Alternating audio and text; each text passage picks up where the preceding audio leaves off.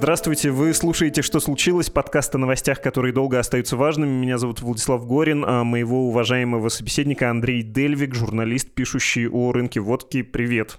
Привет, привет водки и, конечно, вообще алкоголя, в первую очередь крепкого.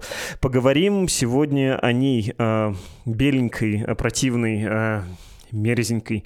Без преувеличения, это, конечно, главный русский бренд для мира, который, как и многое другое, из-за вторжения РФ в Украину сейчас деградирует. Такой у меня есть э, смелый тезис, не мне одному так кажется.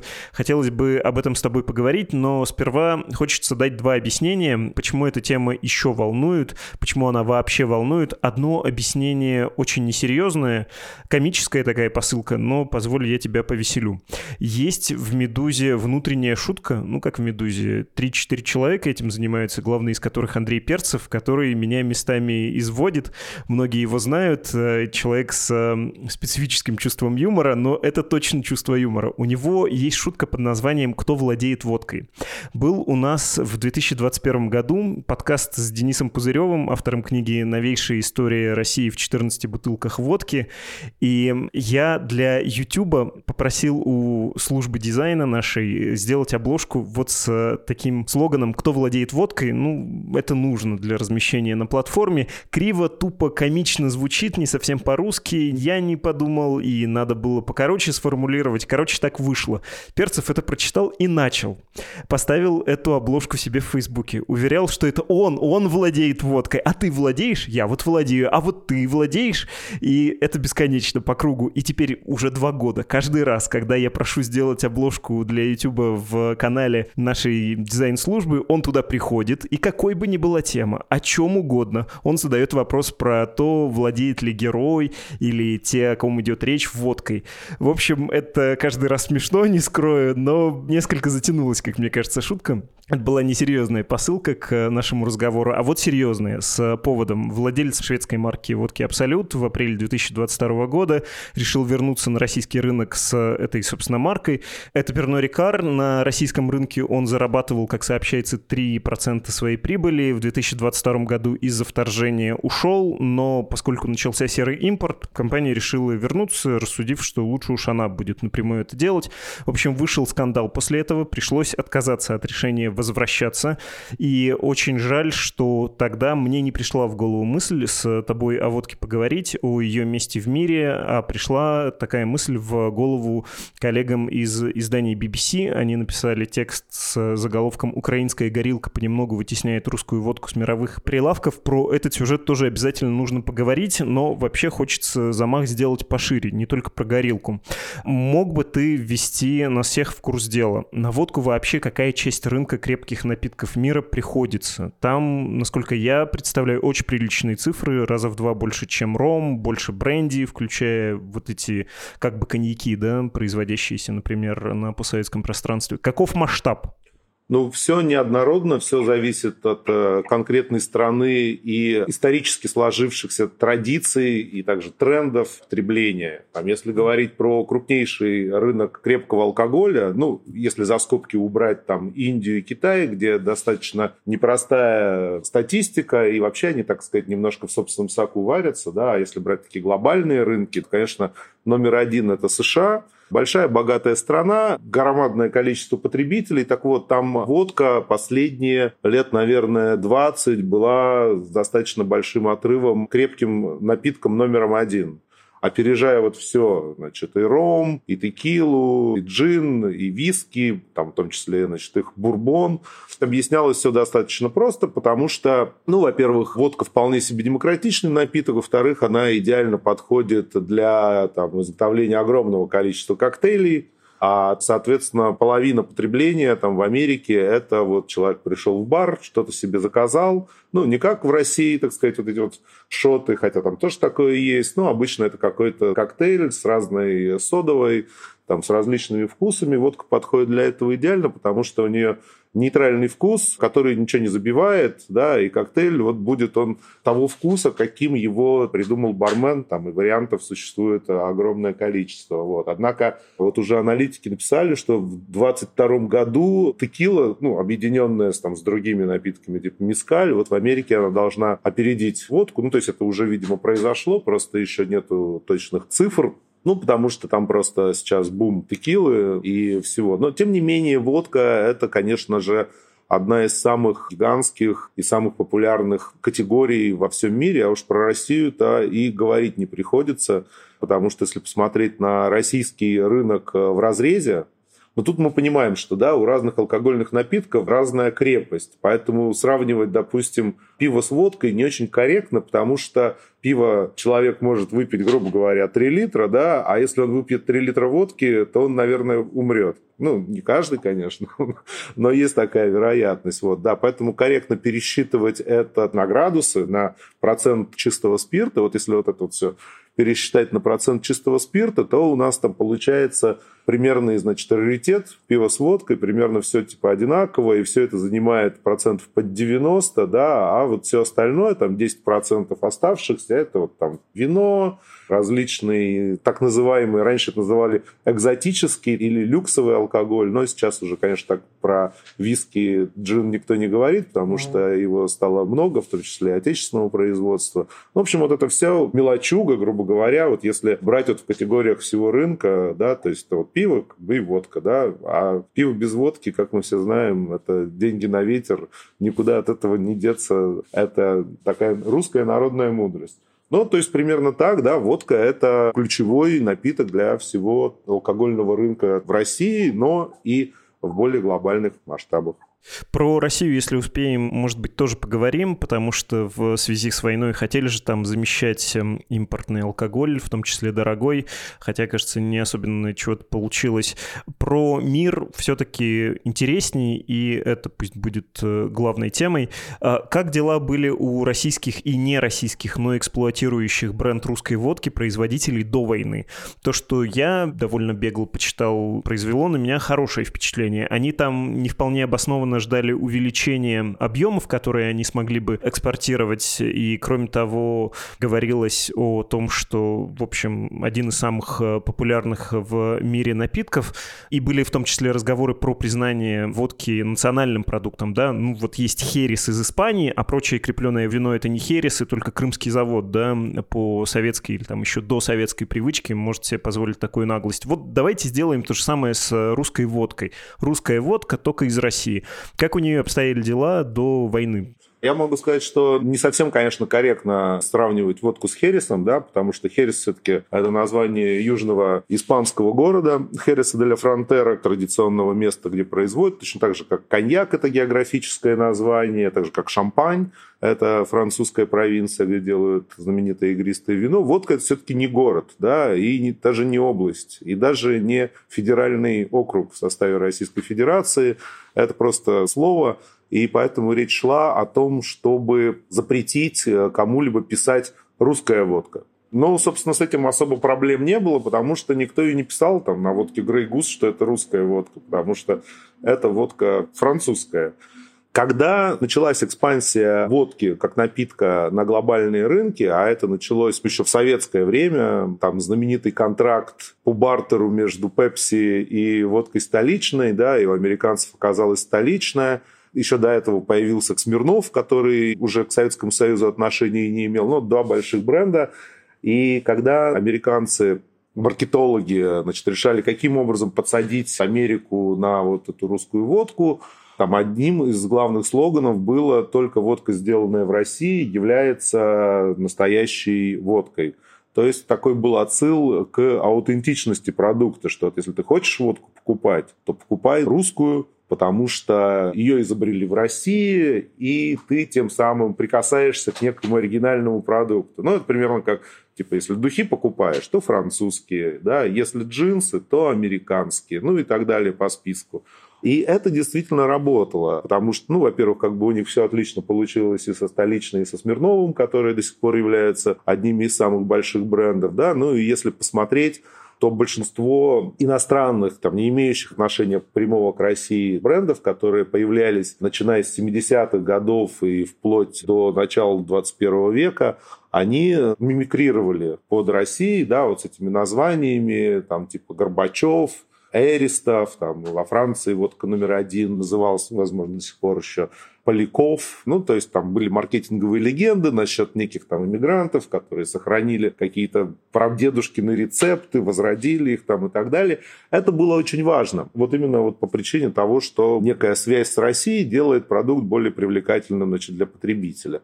Но с ростом глобализации, который начался до начала войны, эта привязка географическая, она стала терять некий смысл, да, не только для водки, вообще для любых продуктов, потому что все там большие бренды, там и технологические, и связанные с одеждой, там и так далее, да, они могут быть какого угодно происхождения, итальянского, американского, французского, да, все знают, что они отшиваются в какой-нибудь Китае, Бангладеш там и так далее. И возникает вопрос, какой это продукт вообще, откуда он?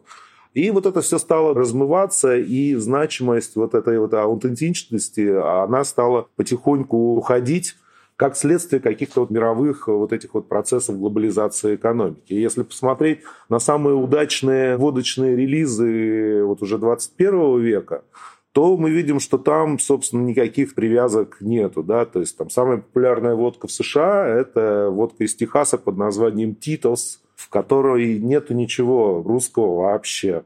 Тем не менее, это, собственно, им не мешает прекрасно себя чувствовать, продавать больших количествах. Если брать какой-то люксовый сегмент, да, вот уже упоминавшийся Grey Goose, водка, которую, значит, сделал э, американский бизнесмен в провинции Коньяк во Франции, да, принадлежит это, соответственно, компании Бакарди, которая кубино-американская, скажем так вот, и которая тоже не имеет никакого отношения к России. Поэтому этот, собственно, фактор, он э, сохранялся, да, но постепенно его значимость уходила. И если брать, допустим, экспортные операции российских водочных компаний, которые вроде бы, если так вот посмотреть на рынок, должны были пользоваться большим успехом из-за того, что у них настоящая русская водка, то, собственно, ни у кого по большому счету не получилось, кроме, собственно, двух наших брендов. В большей степени это касается русского стандарта Рустама Тарико, а в чуть меньше, если брать точку зрения объемов и охвата рынков, там это Белуга. Но надо понимать, что, ну, во-первых, за этими брендами стояли огромные компании, во-вторых, во многом тут помогли партнеры иностранные, значит, компании. Там было построено так, что, допустим, русский стандарт там, или Белуга, они много иностранного алкоголя ввозят в Россию, там, больших компаний, а за счет того, что у них мощная дистрибуторская база, они довольно много продают. То есть иностранцам, их партнерам это очень выгодно. Ну и в рамках вот их сотрудничества, соответственно, эти партнеры, которые тоже крупные компании, они брали значит, их водку и тоже дистрибутировали ее на больших рынках США, Великобритания, Германия и так далее. И, собственно, вот это как бы все достаточно работало. Ну и сами бренды, в общем, по себе достаточно видные. Вот. Но про какие-то другие российские бренды, ну, в общем, такого говорить не приходится, да, то есть нету никаких заметных больших э, брендов. Кто-то что-то поставляет, но это все так по мелочи, и из-за этого все время возникали некие конфузы, да, потому что время от времени, значит, на Западе поднималась компания, а давайте не будем покупать э, русскую водку, будем выливать ее там на улицах, да, мы это видим видели, например, перед Сочинской Олимпиадой. Это было связано с э, законом о гей-пропаганде. Вот все началось, значит, соответственно, в каких-то гей-барах и продолжилось уже во всех барах. И э, под горячую руку всех этих разгневанных барменов там попадался не только русский стандарт с белугой, да, но и, допустим, та же столичная и они уже просто замучились, бедняги, говорит, да, ну, мы когда-то там были советской водкой, но теперь мы не имеем никакого отношения, и после этого они стали активно спонсировать различные гей-мероприятия, выпускать лимитированную партию водки с радужной этикеткой там, и так далее. Вот. И подходя к нынешним временам, то есть когда началась война, еще до того, как какой-то возник вопрос об очередном бойкоте значит, русской водки. Столичная выступила с официальным заявлением о том, что они не поддерживают значит, войну, что часть прибыли от продаж они будут перечислять в специальный фонд не на вооруженные силы Украины, а фонд, который помогает кормить беженцев там, из Украины там, в том числе. И лицом вот этого всего коммюнике, которое они опубликовали, значит, была ну, такая модель, как обычно, вот, только в такой вот стилизованной вышиванке. Потому что, ну, они решили делать на упреждение, чтобы снова опять не объяснять, что они вот такие все к России отношения не имеющие. Могу я тебя попросить напомнить историю SPI столичной, где она делается и почему она не российская, почему этот бренд не производится в России? Но если рассказывать подробно, это займет очень много времени. Но смысл э, такой, что в советское время этот бренд, который был государственным, как и все вообще бренды в Советском Союзе, он успешно продавался там, в Америке, в Европе, завоевал себе определенную значит, репутацию. И в 90-е годы, когда происходили вот эти процессы, в том числе с приватизацией, потому что ну, много говорят о приватизации, допустим, предприятий там, промышленных или сырьевых, да, но там приватизировали же все подряд, до чего можно было значит, дотянуться. И один из бизнесменов по имени Юрий Шефлер, которого очень долгое время все связывали с Борисом Березовским, ну, как бы он не то, что был совсем человеком Березовского, но связи, конечно, у них были. Он э, таким достаточно хитрым образом приватизировал сначала вот это вот предприятие, которому принадлежали права на столичную, которая продавалась за границей. А потом вот это предприятие продало уже его там совсем частной компании, бренд столичная, бренд московская и еще там ряд брендов, которые ну, не столь значимые. И потом он, ну, как это бывает, по такой длинной цепочке, перепродавая, собственно, своим структурам. Этот бренд пошел, пошел, пошел, да, и в итоге таким образом произошло отмывание этого, значит, бренда. Он стал частным, иностранным, и у него были и есть, значит, бизнес-интересы в Латвии. В частности, принадлежит предприятие, ну, по-русски скажу, Рижский бальзам, да, потому что как у него есть латвийское звучание. Ригас бальзамс. Да, ну, видимо, так. Вот. И он, собственно, организовал производство столичное в Латвии. Потом э, были большие судебные разбирательства по поводу того, что вот он-то как раз на столичной там до определенного времени писал, что это премиум Russian водка. И российские чиновники, они говорили, ну как же, это ж латвийская водка, а не русская водка. Но там тоже был хитрый трюк, потому что у него был э, Тамбовской области, который выпускал водку под названием, по-моему, «Глазурь» она называлась. Никто никогда такой водки не видел, однако, если по документам посмотреть, ее производилось какое-то огромное количество. Значит, и выяснилось, что вот он производил некую водку, просто жидкость, оформлял ее по документам как водку-глазурь и в огромных цистернах вывозил в Латвию и там уже разливал. И он говорил, что ну, в Латвии у меня просто розлив, да, а водка сама, как продукт, как жидкость, она произведена вполне в России, и имеет право, собственно, так называться. Но потом он и от этого отказался, то есть э, не от этой схемы, а от того, чтобы писать про русскую водку, потому что он сказал, что чем тратить деньги на адвокатов и вести эти бессмысленные судебные разборки, как бы и так бренд уже сложился, все его знают, сто известно во всем мире, и, собственно, там слово «русский» из нее убрал, что, в общем, оказалось весьма кстати, вот, допустим, в нынешних обстоятельствах, потому что сейчас бы это было бы, наверное, в минус, а не в плюс. Ну, вот такая вот вот история у Столя. Российская Федерация до сих пор судится. Я просто черной завистью завидую всем значит, адвокатам, которые уже 15 лет по всему миру ездят и участвуют в этих больших судебных заседаниях. Я тебя прервал на том, как война поменяла все это, и надо упомянуть, что еще весной 2022 года США объявили о санкциях против русской водки, помимо других товаров, ну там премиальные в первую очередь, в первых пакетах были. Как все это отразилось на производителях, ну и на самом бренде, помимо того, что, понятно, Россия и русскость в водке из вот этого образа какой-то эссенции русской лихости, да, с ледяных просторов, все это превратилось из, э, в общем-то, привлекательного бренда, из мягкой силы в токсичную субстанцию? Ну, э, если говорить про большой русский водочный бизнес, да, то можно сказать, что не то чтобы это стало какой-то огромной проблемой. Ну, для, допустим, русского стандарта у которого, если вот брать вот именно водку, вот именно русский стандарт, и много что еще принадлежит, да, то у нее действительно больше 50% произведенного объема приходилось на экспорт, продавалось за границу, и там сейчас вот э, по последним данным мы видим у них падение достаточно существенное объемов производства, да, потому что они теперь на бирже не торгуются, да, и посмотреть публичные отчеты нереально, да, но раз у них упали объемы производства, то, конечно, упала и выручка, и, соответственно, прибыль прибыль, потому что продавать водку, допустим, в США, это просто гораздо выгоднее, чем продавать водку в России. У тебя остается гораздо больше денег в виде прибыли со всех этих операций. Конечно, ну, это большая для них проблема. То есть у Белуги, во-первых, у них была меньшая зависимость как бы всей компании именно от экспортных операций этой водки. Плюс они там параллельно достаточно успешно развивали свой розничный российский бизнес, да, там сеть магазинов Винлаб у них была, соответственно, у них винное хозяйство там и так далее, много чего, поэтому если брать общий результат, то, э, в общем, для них это было не так все страшно. Абсолютно они как-то это все сумели пережить и компенсировать за счет других своих секторов бизнеса.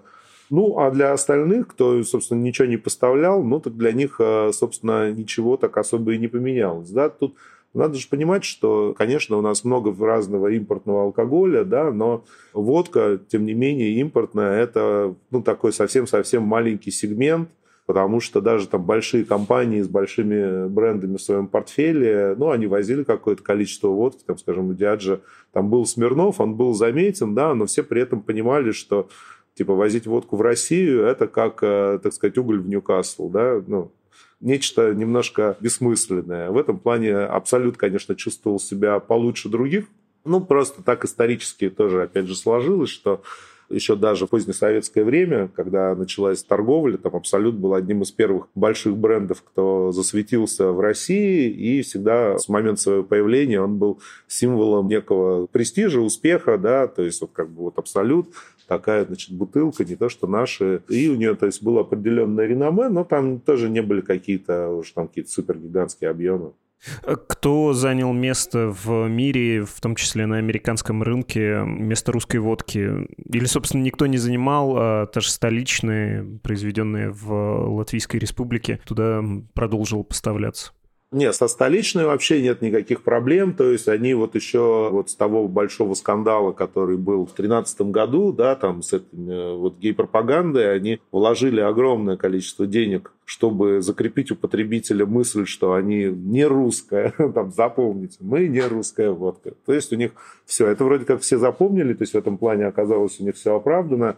То есть речь идет только про русский стандарт Белугу, при том, что нельзя сказать, что они исчезли ну, на 100% отовсюду, потому что какого-то такого запрета на государственном уровне нет. Это скорее такая больше, мне кажется, ну, общественная инициатива, что вот продавать русские товары – это в нынешней ситуации плохо и морально безответственно там, с точки зрения бизнеса. То есть криминала в этом никакого нет, и поэтому я там вижу часто, я мониторю кучу всякой разной прессы западной, там время от времени эти ситуации появляются. Ну, в Германии продается русская водка, и всегда там много продавалось, но мне кажется, что там речь идет э, скорее про многочисленные магазинчики, которые вот предназначены для русскоязычных жителей, которых в Германии много, и вот они вот как возили, да, там, гречку, водку, так и продолжают возить такой как бы бизнес, типа для своих. Ну, был там скандал, когда нашу водку корреспонденты английских таблоидов нашли в каком-то из э, больших и нарядных люксовых э, универмагов, я вот не помню, то ли в Хэрротс, то ли в Селфриджес, в общем, в каком-то таком очень престижном месте, вот, и тоже был по этому поводу публикации, да как же так, и вроде бы как это все убрали, естественно. Ну, то есть, когда привлекается общественное мнение, ну, возникает, соответственно, вот такая реакция. Если же говорить о том, кто занял, ну, рынок-то конкурентный, занять всегда есть кому, да, вот я уже говорил, да, что в Америке там прет во всю текила, уже, мне кажется, скоро не останется ни вот звезд американского спорта, ни звезд музыкальной сцены и Голливуда, который не поехал в Мексику и не завел себе какой-то бренд текилы или мискаля, все в деле. То есть там вот эти вот чуваки из Breaking Bad, да, этого сериала которые тоже в Мексике мутили дела, да, но теперь они вот как бы в реальной жизни, ну, более законные делают штуки, но вот как бы текила, там, Кендалл Дженнер,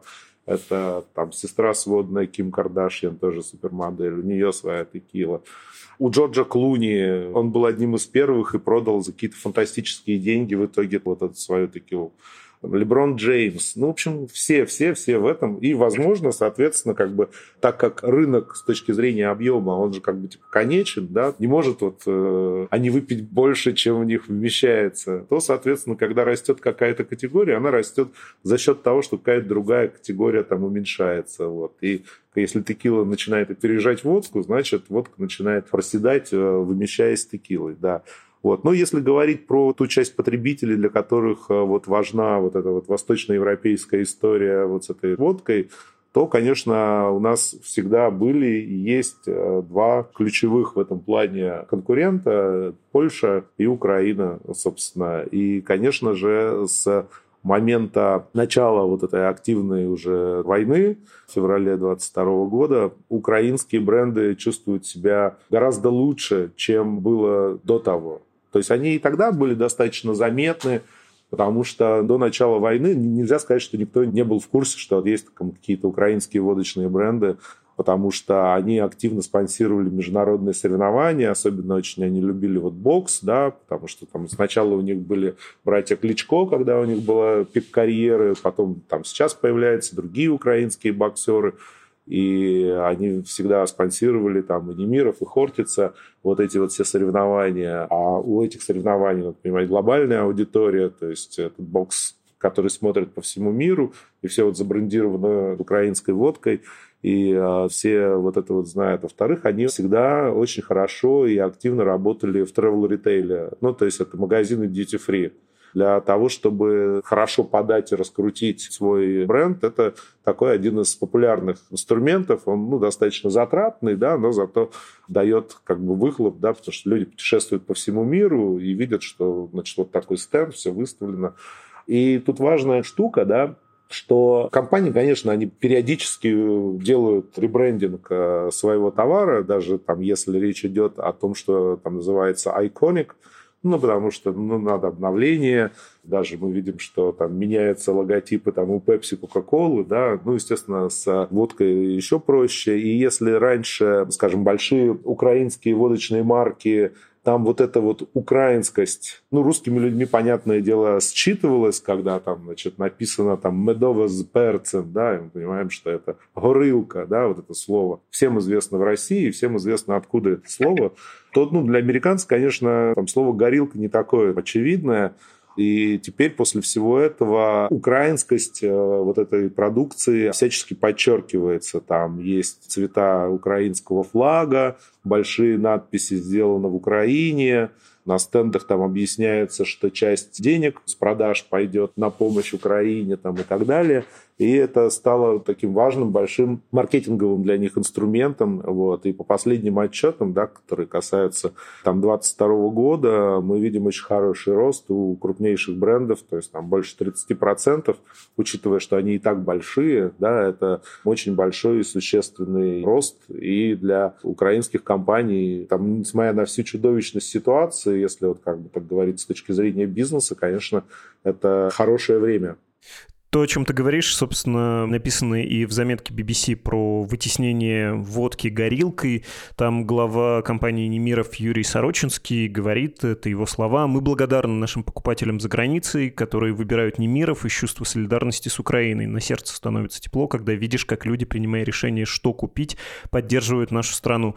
Дальше говорится, что вот как раз ты сказал 30%, 32% у них рост в экспорте. Это несмотря на то, что в начале войны временно вводился правительством Украины сухой закон, и пришлось предприятию на месяц полностью остановить производство. Там же, кстати говоря, есть про структуру мирового производства водки, каким образом по странам распределялись производители. Швеция и Франция были на первом месте, причем Швеция раньше Франции в производстве и продаже в мир водки. Россия занимала третье место, а Украина была на двенадцатом месте, но вот, возможно, это все сильно изменится. А, когда ты говорил про все это и во многом обращаясь к опыту американского рынка, у меня возник э, один вопрос в духе времени про импортозамещение и про перенастройку да, своих каких-то экономических связей, в том числе в этой отрасли. Можно ли рассчитывать на Китай? Он же в последние годы рос в потреблении, во всяком случае, элитного крепкого алкоголя. Это, понятно, очень старая, очень новорижская история про то, что серьезный человек в Китае должен, конечно, заказать бордо, потому что статус обязывает, но разбавляет его колой. Или там виски, дорогой односолодовый, но тоже зальет колой. Но, тем не менее, это раньше можно было такие анекдоты рассказывать. Прошло уже довольно много времени, и гигантская гигантская страна, гигантский рынок, распробовал разный алкоголь. Что с водкой у китайцев? Какие отношения? Считается ли водка там престижным напитком или нет? Пьют э, байдзю. Если кто-то видел водку с каким-нибудь гадом внутри, вот это, скорее всего, была китайская 60-градусная байдзю. Она бывает и без гадов, понятно, без скорпионов, там, без змей. Но, в общем, такой внутренний да, продукт. Является ли русская водка чем-то, что можно продавать в Китае? Ну, с одной стороны, конечно, да, но с другой стороны, несмотря на то, что с Китаем у России всегда были плотные дружеские отношения на самом высоком уровне, да, и когда можно обо всем договориться, конечно же, и какие-то там партии уходят, да, но если посмотреть на нашу структуру экспорта, да, там Китай ну, где-то присутствовал там во втором десятке стран, но никогда не был каким-то значимым рынком, несмотря на то, что поддержка возможного экспорта российской водки, ну и вообще как бы российского алкоголя в Китай, она могла иметь поддержку с точки зрения там, административного ресурса на самом высоком уровне. И если этого не случилось до то, соответственно, и сейчас каких-то шансов на то, что это произойдет, э, нету. Да? Тут объясняется это, собственно, достаточно просто, потому что ты правильно сказал, что вот у китайцев есть байдзю, традиционный алкоголь, который, ну вот они пьют, да, там есть очень престижные, дорогие марки байдзю, которые простые китайцы себе могут позволить только по очень большому торжеству, там юбилей, свадьба, и не пьют это каждый день, да, но есть и дешевые, соответственно, доступные народу в ежедневном режиме. Вот, с точки зрения российского потребителя, байдзю это какая-то вонючая дрянь вообще, очень крепкая, которую пить нереально. Ничего, она не вонючая, пил я один раз, нормально. Кстати, с какой-то там ящерицей. Ну да, вот, а с точки зрения ну, китайского потребителя, это нормальная штука, вот абсолютно замечательная. Китайцы, они же такие очень специфичные, да, то есть туда завозили все, но единственным глобальным огромным успехом э, стал коньяк. Вот коньяк это прямо огромный хит в Китае, огромные объемы. Там некоторые коньячные дома просто переехали из Франции в Шанхай, чтобы прям быть ближе к деньгам и ближе к своим основным потребителям. Потому что им понравилось это на вкус. Во-вторых, им очень нравятся большие красивые бренды, коньяки еще, они продаются в таких вот красивых бутылках же, традиционно парфюмерных. Вот китайцам все это очень-очень все нравится. Но сможет ли, допустим, коньяк старейшина быть э, реальной альтернативой коньяку Хеннесси с точки зрения китайского потребителя, ну, это большой вопрос, потому что Хеннесси подчеркивает твой статус, а какой статус подчеркивает коньяк старейшина, это большой вопрос. Между прочим, между прочим, важная же штука – и которая появилась до войны очень задолго. Все уже не помнят про национальные проекты, появившиеся, соответственно, после майских указов там, и всего такого. А один из этих национальных проектов, я точно не помню его название, но суть его заключался в том, что Российская Федерация будет содействовать продвижению глобальному российских товаров. И там, соответственно, в рамках выполнения вот этого национального проекта, майского указа там и так далее, была создана группа с конкретными людьми, дорожными картами, круглыми столами там, и так далее. И вот они, значит, совещались, время от времени выдавали некие, значит, пресс-релизы по поводу того, что они делают, за что им вообще деньги платят. Вот. И они говорили, ну, какие вот российские товары объективно будут востребованы значит, за границей. Конечно, в какой-то среднесрочной перспективе там все будут ездить на русских машинах и пользоваться значит, русскими смартфонами, но это когда-то, когда мы окончательно вскочим с наших колен. Но сейчас вот в реальном варианте это, конечно, русская водка, уже известный продукт э, с хорошей мировой репутацией, и мы будем вкладывать деньги на государственном уровне то, чтобы проводить, допустим, за границей некие фестивали, открытые для специалистов, и для простых потребителей русской водки, и все как кинутся ее покупать, и вот это будет та база, на которой мы построим э, вот это здание будущего доминирования товаров made in Russia во всем мире. Вот, а с водки начнем. Но, как обычно, что-то пошло не так, и ни черта у нас э, с этим делом не получилось, причем даже если говорить про страны, которые российский МИД называет дружественными, да, потому что ну, дружба дружба, а табачок как бы врозь. Есть такая поговорка, и у прекрасных дружественных стран с точки зрения там, алкоголя вот своего хватает, правда. Им наше не очень нужно. Да, есть огромное количество стран Южной и Центральной Америке, с которыми значит, мы не успели еще окончательно поссориться, да, у них там есть прекрасный ром. Вот зачем им водка, да? Ну, правда, зачем? Ром, он стоит там в этих, во всех Никарагуа, Барбадосах копейки доступны простому землепашцу, да, вот, вот нафига ему водка? Не надо абсолютно. Ну, в Китае там есть свое. Ну, вот никто нас и не ждал и до 24 февраля 2022 года, и, и сейчас, тем более, нас с нашей водкой никто не ждет. Вот. А вот украинцу, да, вот, кстати, вот мы про Украину говорили, тоже была интересная новость когда вот эта вся история началась и находилась в стадии значит, развития, крупнейшая пивоваренная компания мира Anheuser-Busch InBev да, это вот э, те парни, которые производят Budweiser, Stella Artois, ну, вообще громадное количество брендов, они самые большие в мире. А они, значит, объявили о том, что они запускают, ну, не глобальную, но там было заявлено 14 рынков, пиво черниговское. То есть надо понимать, что у всех этих огромных компаний, у них есть вот глобальные бренды, которые они двигают по всему миру, а есть какая-то такая, типа на местном уровне. Вот они купили какой-нибудь завод в какой-нибудь стране, а у него есть местный бренд, который пьют люди, живущие вокруг этого завода. Ну и, собственно, вот он и есть. Вот. И они очень редко выводят что-то такое вот из этого своего регионального портфеля на глобальный уровень. Но вот Черниговская в итоге просто пиво. Ну, Черниговское и Черниговское всегда было. Оно еще начали его там в конце 80-х, по-моему, делать. Вот мы попало к ним в портфель, было региональным абсолютно пивом, в России поставлялось. А теперь его, собственно, производят и в Украине, и в Канаде, и в Бельгии, ну, потому что оно украинское. И если там раньше была такая этикетка, в которой, опять же, не было ничего украинского, то вот я видел в канадской версии это такое сердце цветов желто-голубых украинских, ну, чтобы все понимали вообще, что перед ними, откуда, и чтобы не было никаких сомнений. Вот. А мы, конечно, вот такого лишены, и э, когда они такое начнут делать с пивом Клинское, очень большой вопрос. Вспомнил почему-то, что в одном из первых переводов на украинский «Симпсонов» пиво «Дав», знаменитое, вот это выдуманное, называлось там «Рыгань», и это была отсылка к «Рогани».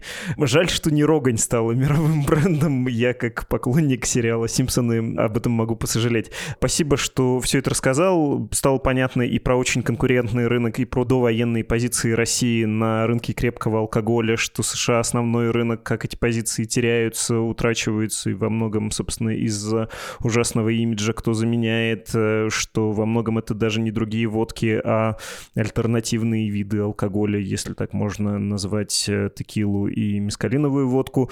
Про Китай обсудили. Помню, что обещал, был заикнулся про то, как поменялся российский рынок ввиду того, что, ну, обещали же нам, да, еще в 2022 году наплевать, что уходит э, западный производитель и западный бренд, виски и прочего дорогого алкоголя. Сделаем свою. Хочешь про это поговорить? Ну, знаешь, как бы все движется семимильными шагами. К СССР. Ну нет, ну не то, что в СССР, ну потому что действительно есть проблема в том, что какие-то большие бренды, значит, ушли, и, как вот обычно говорят, что это, значит, не кризис, а окно возможностей. Вот такой заезженный штамп. И крупные значит, российские заводы, они вот ровно так это все восприняли. И теперь практически у каждого из них у кого там, значит, есть какие-то руки, сделали джины собственного производства, есть вот прямо у всех. Виски делать просто чуть дольше, но все заявили о таких планах, а пока собственного нету, да, потому что там по ГОСТу вот эти вот спирты выгнанные, их надо еще как минимум, по-моему, два года или три года, в общем, в бочке держать. В общем, время занимает. но тоже все сказали, что тоже сделаем, потому что технологически все ну, несложно. Грубо говоря, большой промышленный самогонный аппарат перегоняешь потом в бочечку ну, я так упрощаю, да, но в целом, ну, это не бином Ньютона и не iPhone, это просто такой вот самогонный аппарат, которым умеет пользоваться в России издревле, да, только такой большой, красивый и высокотехнологичный. Все все производят, проводятся различные конкурсы, дегустации, на которых вот это все дело пробуется. Пока эксперты, которые, так сказать, в этом деле принимали участие, не то чтобы в большом восторге, вот, но делаются даже там сложные штуки, ну, более сложные. Мне вот рассказывал один из владельцев одного из водочных заводов среднеевропейской части страны о том, что они делают э, сливочный ликер, ну, типа Бейлис, но это не то чтобы какое-то уж супер ноу-хау, потому что существуют российские попытки сделать что-то такое, но он говорит о том, что было заказаны специальные сливки от каких-то голландских коров там из Голландии, потому что пробовали какие-то наши, а в итоге в жидкости образуются вот эти вот комочки, ну, которых не должно, конечно, быть. Ну, то есть все это дело происходит. Люди стараются, надо отдать им должное. Получается пока далеко не все, да, но история развивается. Я думаю, что там спустя года 3-4 они заполнят все своей продукцией, которая будет, соответственно, дешевле там, того импорта, который сохранится. А еще знаешь, что мне внушает как бы оптимизм, да? Ну, такая, на самом деле, странная история, да, вот если посмотреть на те результаты, которые показывают э, бренды, то вот есть два бренда, которые, как бы сказать корректно, они имеют очевидное украинское происхождение. Потому что там с этой вот историей, что мы продали свой бизнес, мы ушли из России, но продали свой бизнес каким-то там трудовым коллективом. Ну, там черт ты вообще разберешь, как на самом-то деле все устроено. Вот, если посмотреть на вот эти водочные чарты, то мы видим, что водка, которая раньше называлась Хортица, а теперь а, они значит, сделали такой ребрендинг, бутылка та же, только надпись Хорта, и мы видим, она номер один в России. Тут, конечно, я читал многие штуки, что на самом деле это все те же, значит, украинцы, которые как-то переписали свой бизнес на номиналов там из России и там спонсируют черт знает что. Неважно, в данном случае речь не об этом, да, то есть как они там по-честному ушли, не по-честному ушли. Просто для потребителя, для отечественного – для него происхождение того, что раньше называлось Хортица, что Немиров, который тоже продается в сетевых магазинах, оно очевидно. То есть все знают, что это вот та горылка, да, там, которая всегда продавалась. И нельзя сказать, что это самая вообще дешевая позиция из того, что можно купить. Есть там вполне себе и подешевле. И они номер один. То есть смотри, что происходит там в Европе, в США русский стандарт, у которого тоже там были свои вполне себе преданная аудитория, они просто убрали это все нафиг. Мы бойкотируем, потому что морально неприемлемо потреблять русский продукт в этой ситуации. А в России, где люди находятся под воздействием пропаганды и где Украина демонизируется, расчеловечивается и так далее, вполне можно было бы ожидать такую же там реакцию, да, там погромная шкарчмы Тарас Бульба, вот, э, значит, отказ от всего, что имеет хоть какие-то намеки на Украину, да, там, тем более, что Водка это такой, ну, это же народный продукт. Его покупают вот те, кого там называют глубинным народом, который пришел вечером, врубил, скажем, условного Соловьева, так сказать, посмотрел, выругался, да, пошел в холодильник, достал бутылку хортицы, налил и выпил со словами там, ну, за мир. Это, на мой взгляд, важная история, которая показывает, что вот та степень негатива, которая якобы есть вот у российского населения в целом да, по отношению к Украине как результат пропаганды, это не работает. И, собственно, что у нас будет дальше с алкогольным рынком? Конечно, сейчас все внимание, оно привлечено к каким-то другим вещам, имеющим, конечно, гораздо более важное значение. Но надо понимать, что президенты, какие-то политики, они приходят и уходят, да, а алкоголь, он остается с нами. И что бы там про него ни говорили, это то, что остается с человеком в минуты радости и триумфа, в минуты большого горя и отчаяния. Поэтому пили, пьем, будем пить.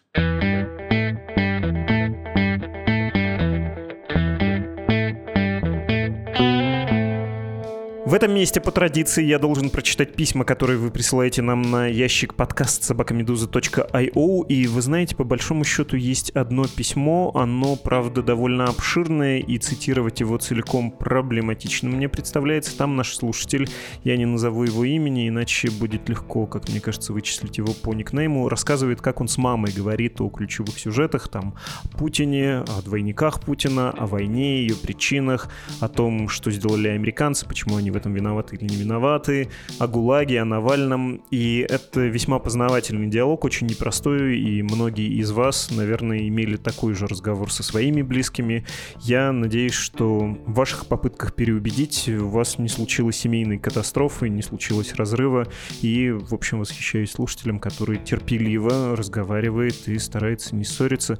Вот что я могу про это сказать по существу. При этом, кажется, много раз об этом говорил. Старайтесь даже в такие времена и по таким принципиальным вопросам не забывать о главном, что всем нам вместе жить и как-то договариваться, чтобы не случилось. В конце концов, если мы продолжаем разговор, всегда есть надежда, что либо мы, либо наши близкие поменяют свое мнение. Итак, в самом начале я произнес, что должен бы прочитать ваши письма. Ну так вот, э, благодаря вам, благодаря вашему участию, я совершенно не могу пользоваться сейчас э, своим ящиком, поскольку я попросил вас в предыдущем выпуске рассказать о вашем пользовательском опыте, как при каких обстоятельствах и почему вы слушаете, что случилось, и вы написали массу писем, я страшно вам за это благодарен. Вы дали гигантское количество пищи для размышлений, как нам лучше поменять, улучшить, на что обратить внимание в нашем подкасте, и, возможно, мы введем одну новую рубрику, исходя из того, что я вижу, моя идея ввести не кажется мне такой уж безосновательной, но в свое время об этом объявим. Всем, кто хочет поддержать работу нашего подкаста и издания вообще, хочу снова напомнить, что есть две страницы подкаст собакамедуза.io и support.meduza.io. Там вы можете оформить пожертвования лучше регулярные для нашего издания и не забывайте о правилах безопасности. Российская Федерация не должна узнать, что вы нас поддерживаете, а то мало ли что. Это был подкаст «Что случилось?», посвященный новостям, которые долго остаются важными. До встречи. thank you